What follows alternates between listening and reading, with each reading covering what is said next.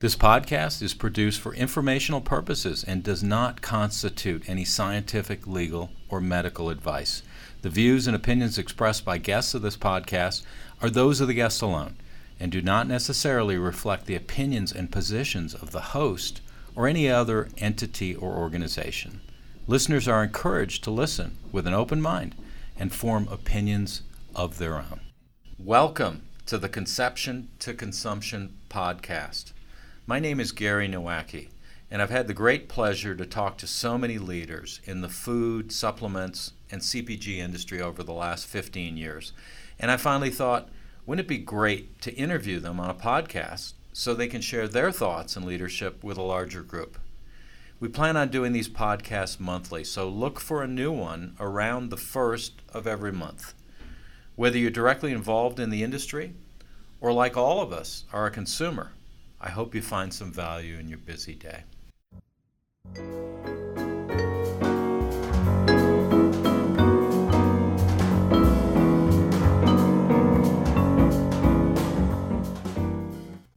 Welcome to this episode of Conception to Consumption. My guest today is Eric Kiker, a leading brand innovator and thought leader for food and CPG.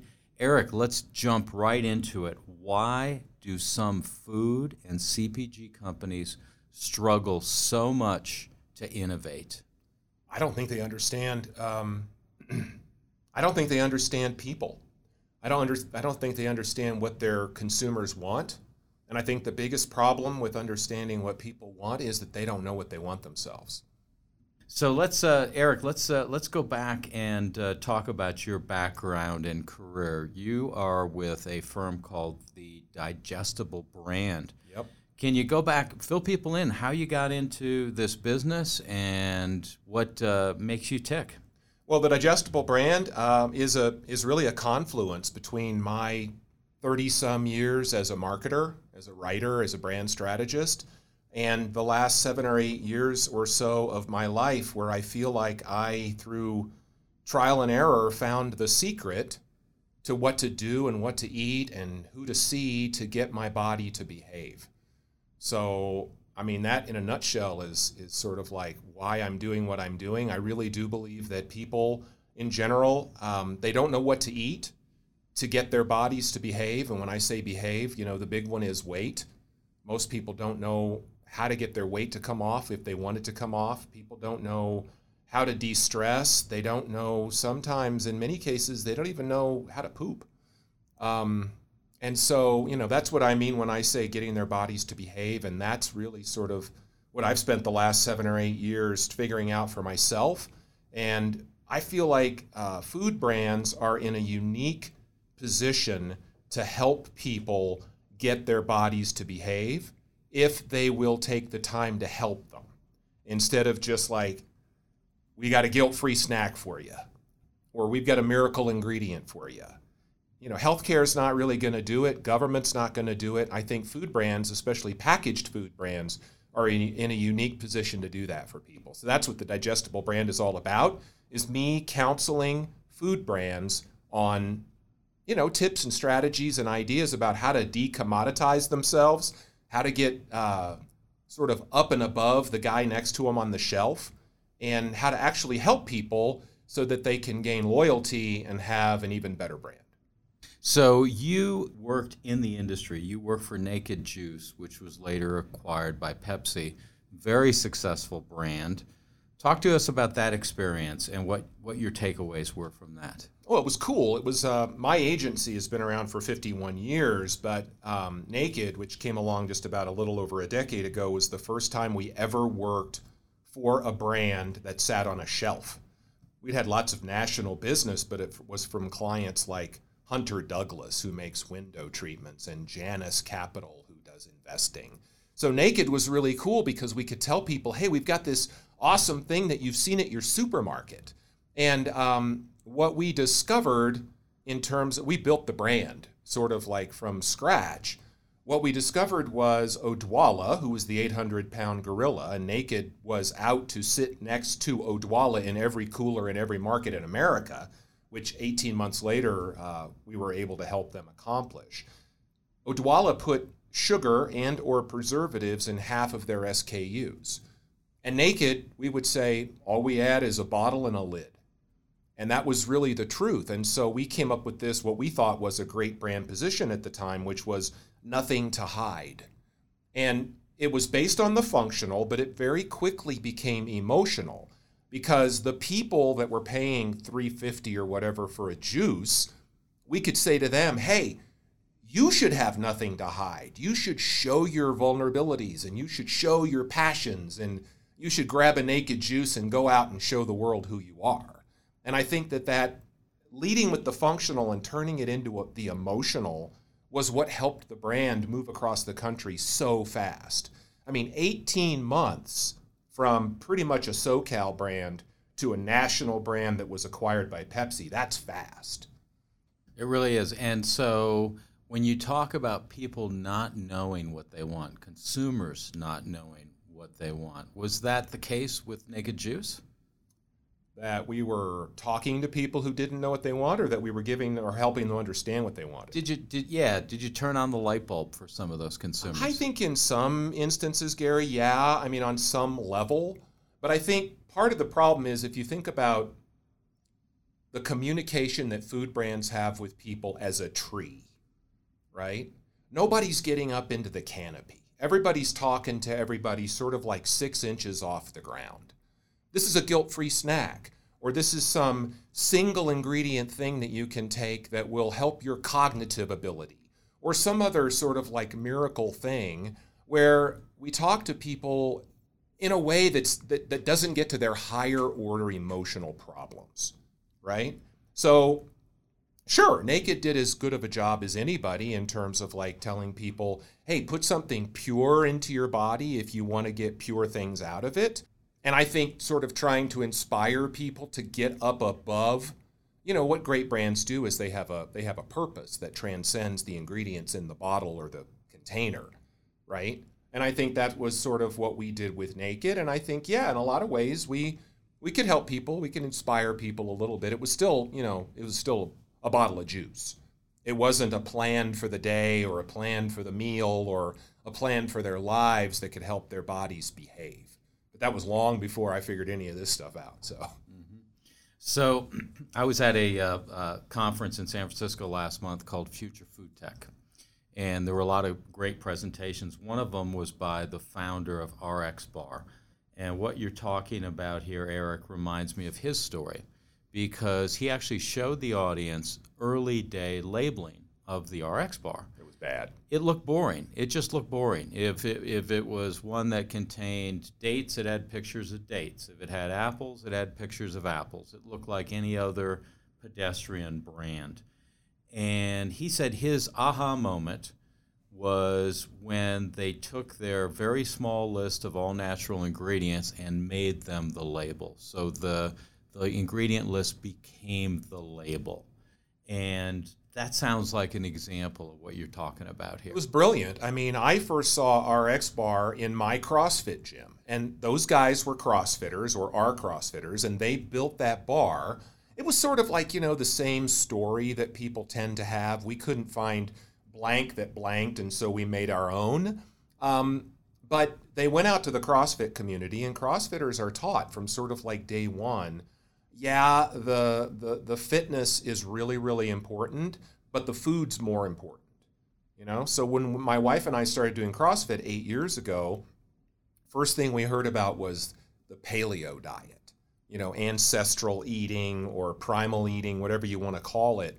And it sort of opened our eyes to the idea that food really, really, really matters in combination with fitness. So, what the RX bar guys did spoke to us because it was so simple and it was just what you saw was what you got. And we loved it. And I've loved that brand ever since. And I worried when they sold to Kellogg. And I still worry a little bit, but uh, I believe that if they don't screw it up, they could put that brand name RX, and you know they, they're dropping the bar because they're doing uh, nut butter pouches and they're doing oats and things like that. They could put RX on anything in the store.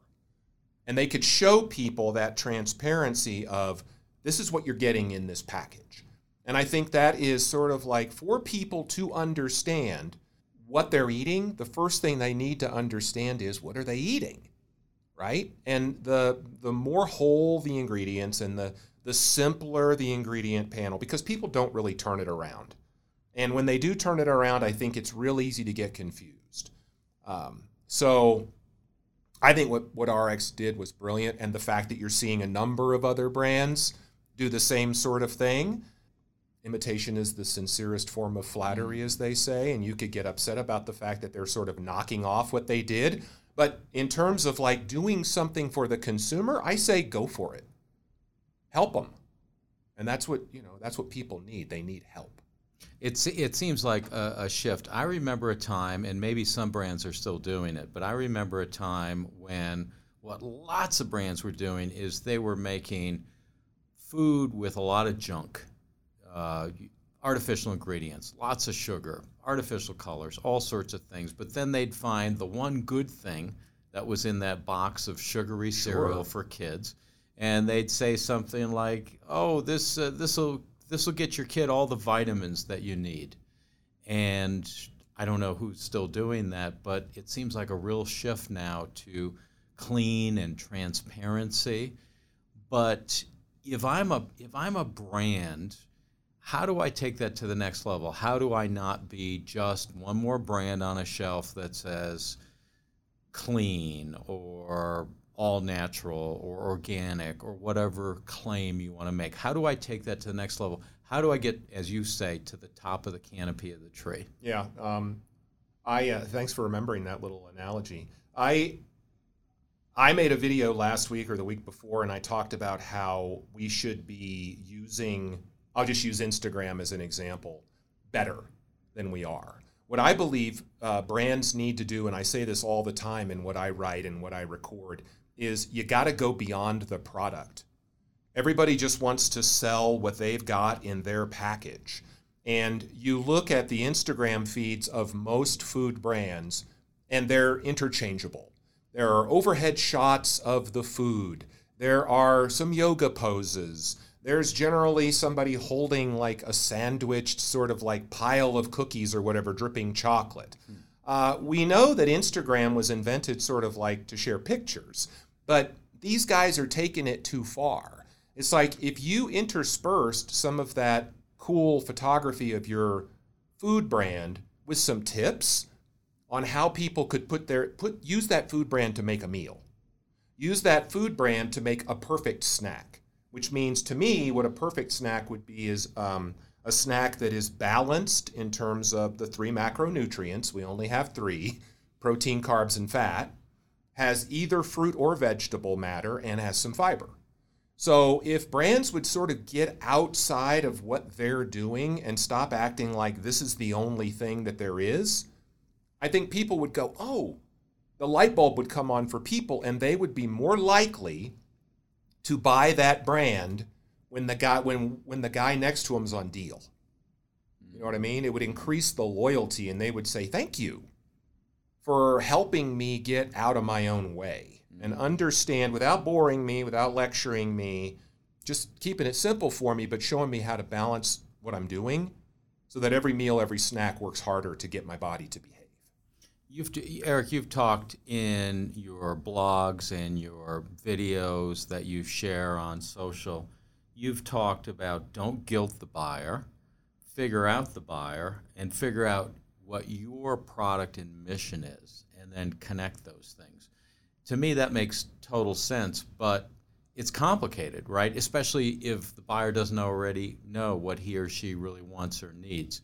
How do, if if I'm if I'm a research chef, if I'm working on the bench, if I'm in marketing, how do I connect all those dots? What kind of guidance can you give those people? I think you've got to start by really understanding your consumer one of the things that we do uh, in the, on the agency side of, of my life is we use a lot of ethnographic research, which really, for me, is the gold standard of a way to get to know a consumer because it doesn't start with, it's not like a focus group where you do five minutes of sort of like, who are you and what are you doing and yada yada. Now let me show you some concepts or let me let me have you taste something you really start by talking to people about their lives. What's the big picture? What are you what are you worried about? What are you excited about? What gets you turned on? And, and, and, and, sorry to interrupt, but how do you do that? If I'm in marketing at you know a leading food company, how do I do that? How do I get these people in a room and get them talking about? Well, you don't lives? get them in a room. First of all, you go. I mean, eth- ethnographies in a classic sense, you would send a moderator to a person's home, hmm. And you would spend the better part of the day one on one with that person. If you were doing research for a food brand, uh, you would start by talking about life in general and then you would sort of trans uh, then you would go down to like food in general. You'd go look in the pantry right? Because in their own homes they can't tell you a fib about what they're eating and what they've got in their pantry or their fridge. So you go look and then you might take them to the store on a shopping trip and say let's go to the nut butter aisle if you were doing some research on nut butter mm. for instance and let's how do you shop this aisle how do show me how you pick what you're gonna buy you know what i mean but what what that whole by looking at that person as a whole person, by looking at that entire spectrum, you're able to talk to them in your marketing about things that are more than the guilt-free snack. I mean, I don't think brands, I'll go on on record right now, I think everybody should stop saying guilt-free snack because when you say guilt-free, the first thing people think about is I've got guilt.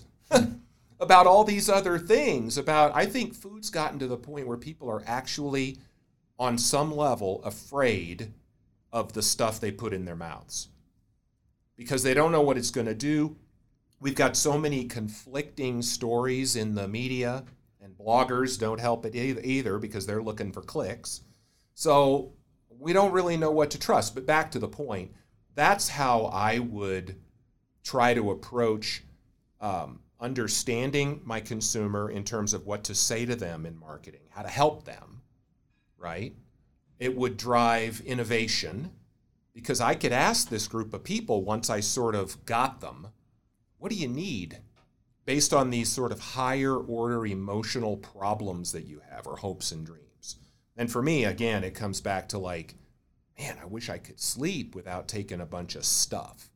I wish I could look at my body and say, hey, let's drop five pounds before the reunion next week and do it in an effortless way that's actually healthy and not gross, you know? And so, this process that you just described, are food and CPG companies doing this or is this a rare exception? I feel like, I mean, I'm, I don't know for sure, but every food brand that we talk to and every food brand that goes through this process with us, and we've figured out a way to do ethnographies remotely.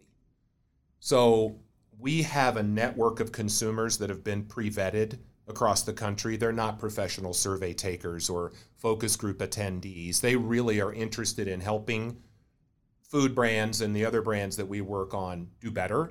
So we will send a packet out to 30 or 40 people after we've done a hand raiser and said, here's the project we're working on, and vet them a little bit to make sure they fit the demographics and the psychographics, right? Mm. The attitudinal stuff.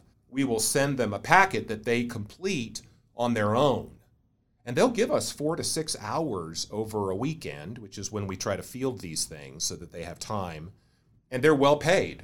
They might be paid three to five hundred dollars. Mm-hmm. And the cool thing about it is once we've got this particular group of people, we can go back to them for another piece of research for that same brand and say, hey, remember when you helped us with this? Well, now we'd like you to help us innovate. And we can get them to come up with ideas. So every food brand that we've introduced this concept to has looked at us with open eyes and gone, I ain't never heard nothing like that. So, if you were to step back and go up to 30,000 feet, Eric, based on all the companies you've worked with in the food CPG space, what, what are some attributes you can share on companies that have been really successful with innovation and new product launches? And what are some attributes you can share on companies that haven't been so successful? There's some cool stuff going on in um, plant based right? I mean, plant based has become a buzzword and a trend. Mm-hmm. And I think that trend, a lot of food brands think trend is a good word. I kind of think that trend is a bad word because I think when you jump on that trend, if you're not getting to that sort of higher order problem that your consumer really has and addressing that, you'll die when the trend does. Having said that, uh, guys like all the meat guys, or the I'm putting meat in quotes, air quotes, plant based meats like Impossible. I spoke to one of the higher ups at that company the other day and had like a nice little interview with, with him and got the idea from from them and their founder that they're they're not going for vegans. There's always been vegan or vegetarian based burger patties, right? Um, going back to Garden Burger or Boca Burger, I'm dating myself horribly, mm-hmm. but they're going after meat eaters. Mm-hmm. They're trying to get meat eaters to switch over to something at least part of the time that is better for the planet, right? I mean, we all know that feedlots are um, a semi terrible thing. I, I, I would even take the semi out, right? Uh, cows can't digest corn, which causes all kinds of problems, which causes antibiotics, which causes all this, you know. And that's even aside from the methane and the, you know, the carbon footprint and all that that's that's messing up the planet. But I think so. Impossible is doing a, a, a, cool thing. I think Beyond Meat is doing a cool thing. I think Just is is pretty cool. I mean, making eggs out of mung bean.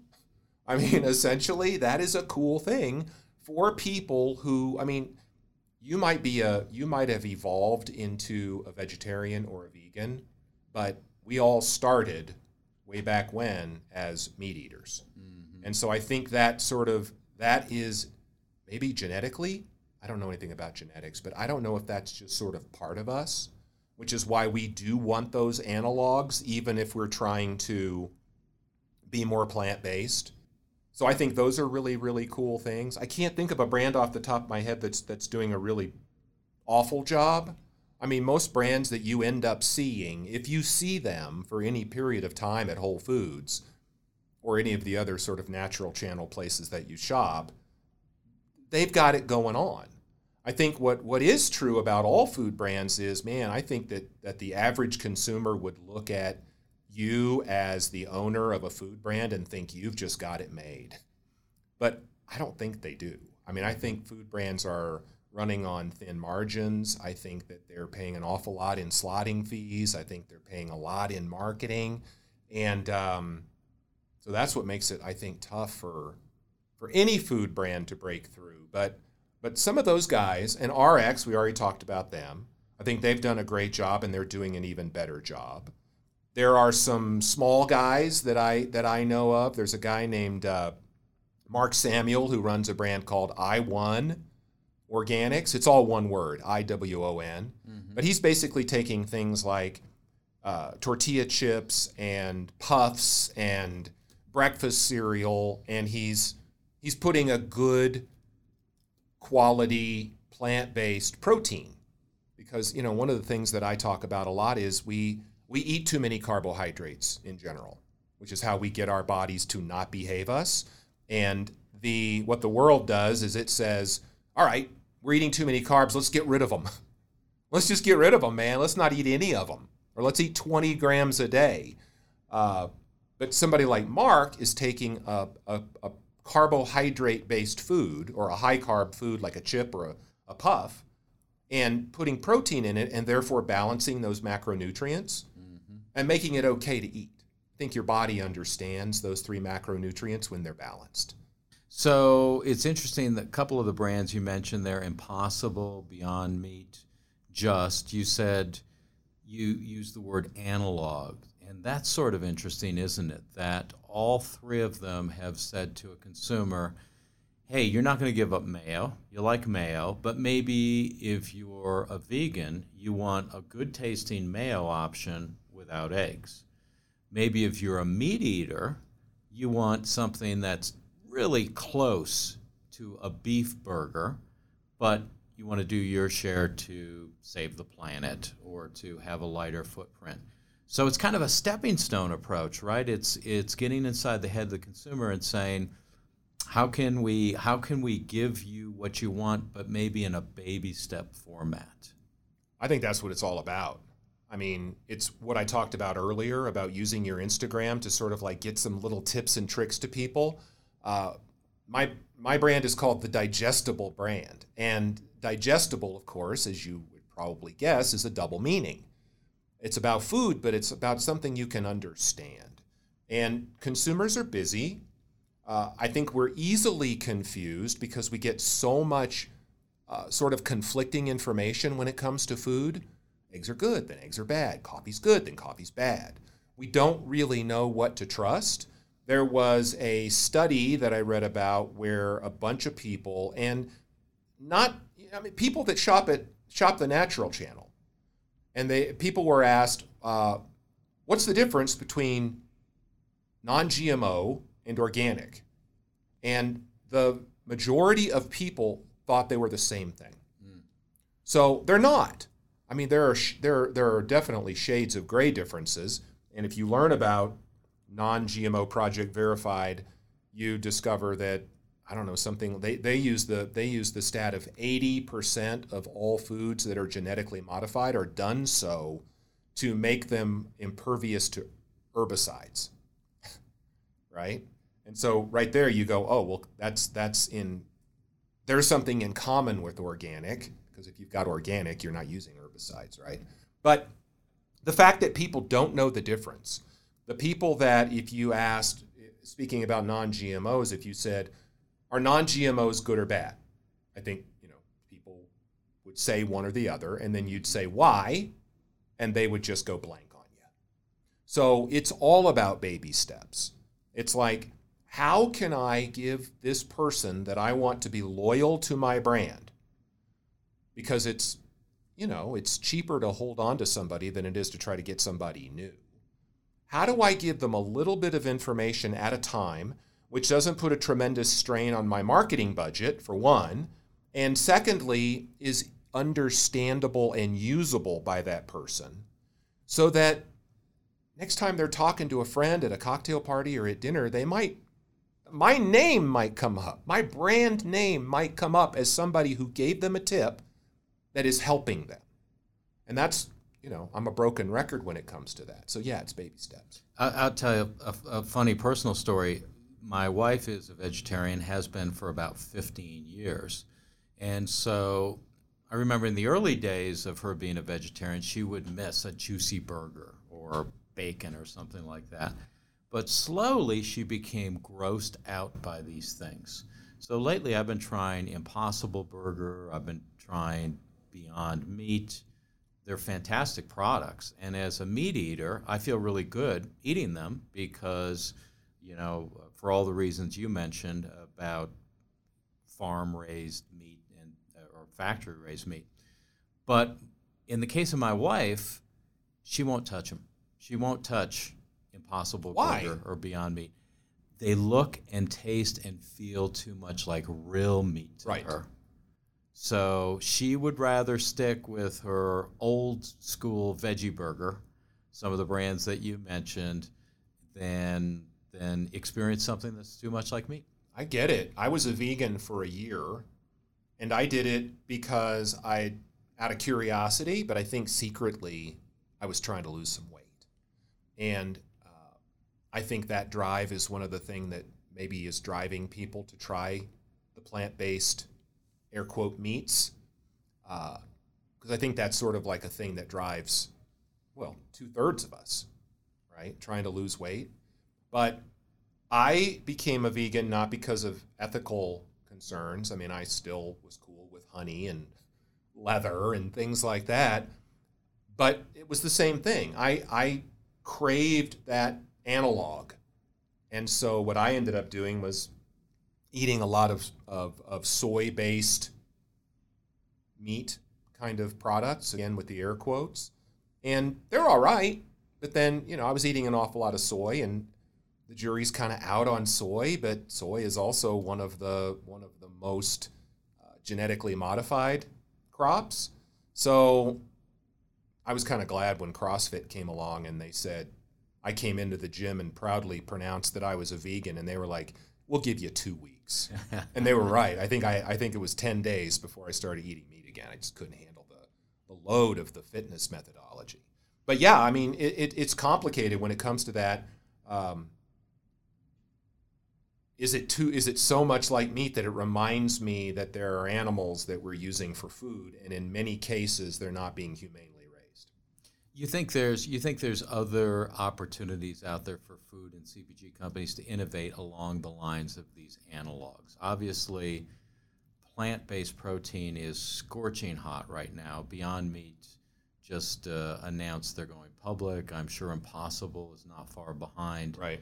So you know that horse is out of the ba- uh, out of the barn there. But are there other analogs that you think food companies ought to be looking into? I think anything that you can do, it's either an analog for something that maybe could be made better because it's hurting the environment, or I think of analogs as just somebody who who took something that was a staple or a commodity uh, if I want to be a little bit pejorative about it, and and made it better. Like I think of Justin's, right? I mean, for decades we had Jiffy and or Jif and Skippy, and and that was kind of it.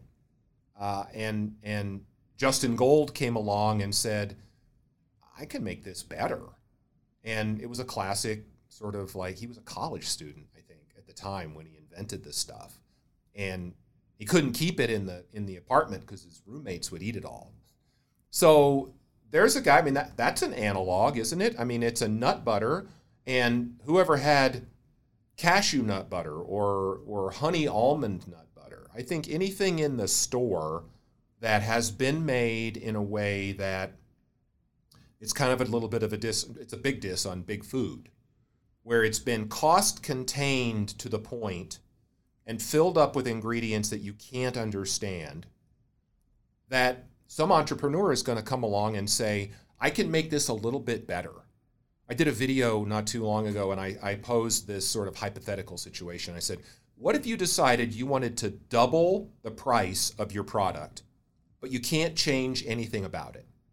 All you can do is provide some additional value to the consumer. What would that value be? I left it open ended. So, and I think that's what that's what the smart food brands are doing. They're few and far between right now that are going beyond the product. Uh, Health Warrior is a brand that that that I know and love, and I worked on for a while. And they've got a section on their website that starts to talk about what to eat, and they go beyond chia seeds and pumpkin seeds and the things that they make. So I think those guys are doing a good job. But I think anything in the store that could be made could be uncost contained is is ripe for what you're talking about. Mm-hmm. I mean, certainly anything that has to do with an animal product, we're going to see analogs, plant-based analogs. Right? I mean, that's mm-hmm. the big difference. Is it an animal or is it a plant?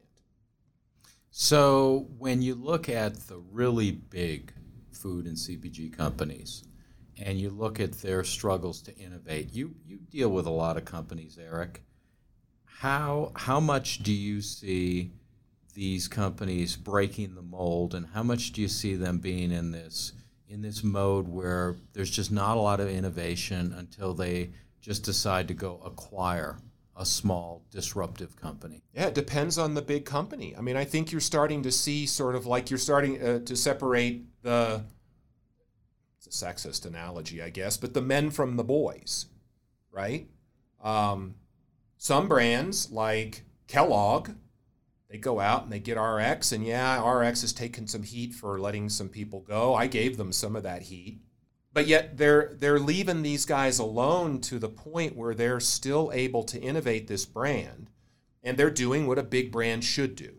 They're giving them access to capital, they're giving them access to distribution, manufacturing, and they're in terms of like what they're doing and how they're talking they're getting they're staying the hell out of the way if your processes are so big and laborious that you get in the way of the people that are really thinking about that stuff you're going to you're going to fail mm-hmm. and you're going to be back to cost containing and right putting crappy stuff in there so you can make more money to satisfy your shareholders it's uh, it's interesting i've been involved with technology for the food industry for over 25 years. And I don't think I've ever seen more stress and demand to innovate than what I'm seeing today. You look at what's going on at Kraft Heinz, you look at what's been going on at Campbell Soup. Shareholders are not going to just let these big brands go along and maybe produce good financial results and maybe not produce good financial results. Are you seeing that in the clients you're dealing with too, Eric? We deal with smaller brands on purpose. Uh, and we're a smaller agency. I mean, we've got 35 people. So Kraft Heinz is probably not going to come to us. ConAgra is probably not going to come to us. But um, a smaller brand would that wants to make a difference, that wants to innovate.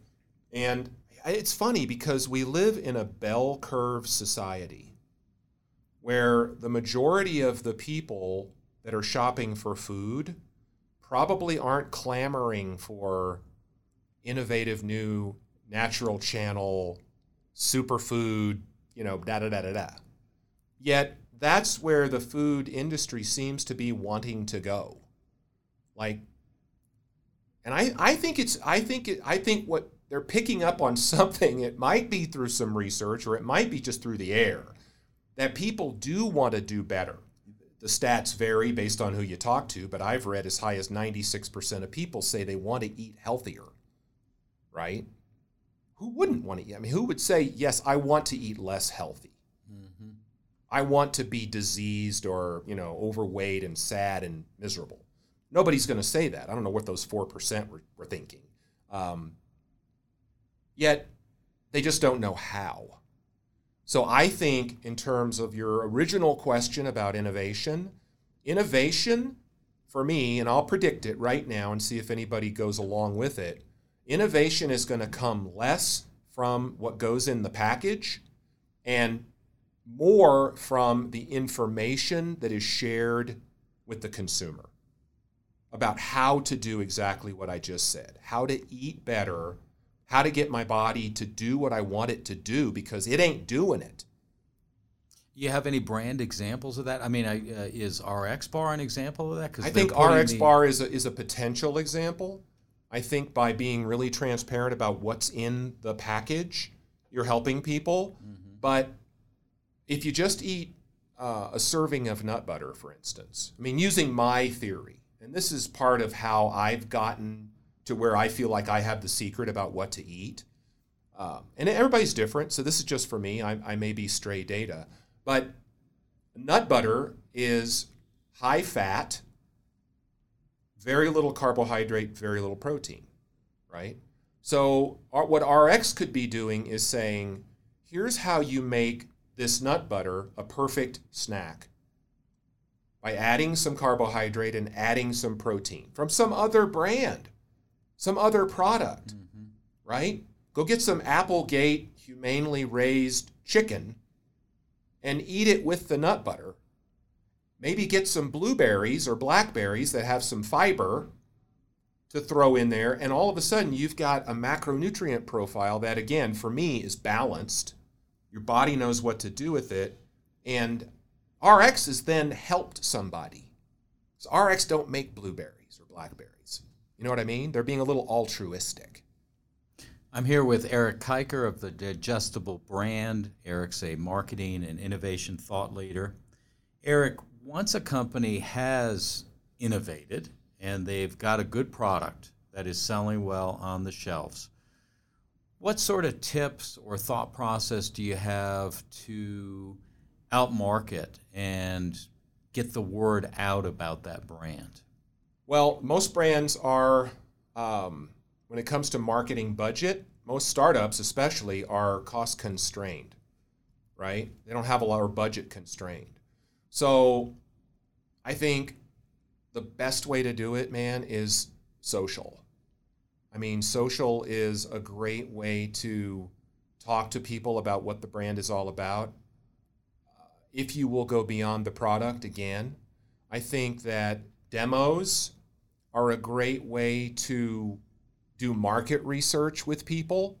Most people use demos as a way to get somebody to buy it off of the shelf right then and there. And I don't mm-hmm. think that's a great way to use demos at all. I think that's a complete waste of time. Mm-hmm. I think a demo is the perfect spot to talk to your consumer, show them the package, Get them to read some of your romance copy. Get them to look at your ingredient panel. Ask them what is drawing them closer to you and what's pushing them away. And then fix it. You know what I mean? I think that's a great way to market a new brand. I think using social instead of just, as I've already said, instead of pretty pictures on Instagram, start to tell people what's really different about the brand and how it can really fit into their lives. Um, you can knock the, the, the competitor a little bit if you want, or not. But I think it's pretty cool to let people know what they're buying and and sort of like what the other guy is doing that maybe we're doing a little bit better. I think the story is something that most people just completely ignore. Uh, we we couldn't find a nut butter that did this, and so we made our own. Come on, I mean that's that's good. It may be true, but what is it that the story, the best story for me, is a story that says we're putting our fist in the air on behalf of you because we understand that you blank. I mean, what comes after that? I've said consumers would love it and be more loyal to you right off the bat if you just said, We understand that you have a hard time understanding what to eat to get your body to do what you want it to do. We understand.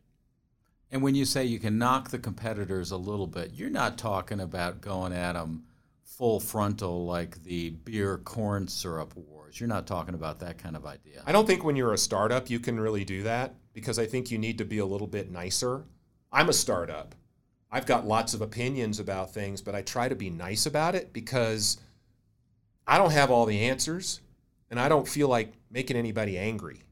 So I would rather just sort of like put an opinion out there and see who gravitates toward it, and then I can have a conversation with them. I think that's what a brand can do too, a food brand. Mm-hmm. See who gravitates to your message. If you put, if you start with an advocacy position for your consumer, right? And I'm making a fist, and I do that a lot. Put a fist in the air on behalf of your consumer. And it's more than just you need a guilt-free snack. Man, I can find a I can find a snack that I can feel good about in every aisle of the grocery store a hundred times, right? Put a, put a fist in the air on behalf of those bigger problems that I have. I don't know how to sleep. I've talked to three people in the last week who said, Yeah, I've got insomnia. And they just kind of laugh it off, right? Um, talk about weird stuff like food sensitivity testing. It doesn't matter if I'm eating a whole bunch of organic, non GMO project verified tomatoes if those fruits actually cause an inflammatory response in my body.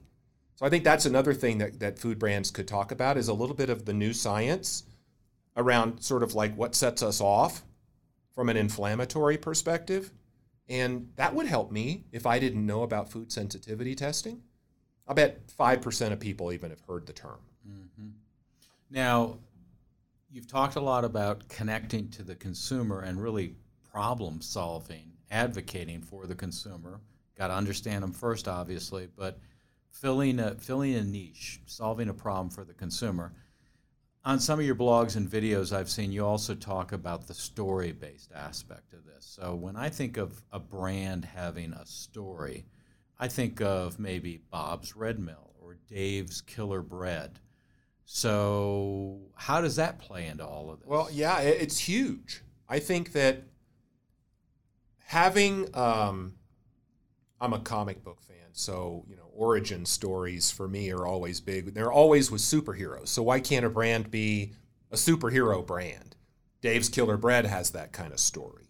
Perfect Bar, who are friends of mine that I worked with years ago, they have an amazing story. Eight siblings piled into an RV by their dad, who was the vice president of nutrition for Jack LaLanne, who you and I are old enough to remember Jack LaLanne. Most people don't, but yeah. he was the original, had a TV show, wore a unitard, and taught people how to exercise back when it was called calisthenics.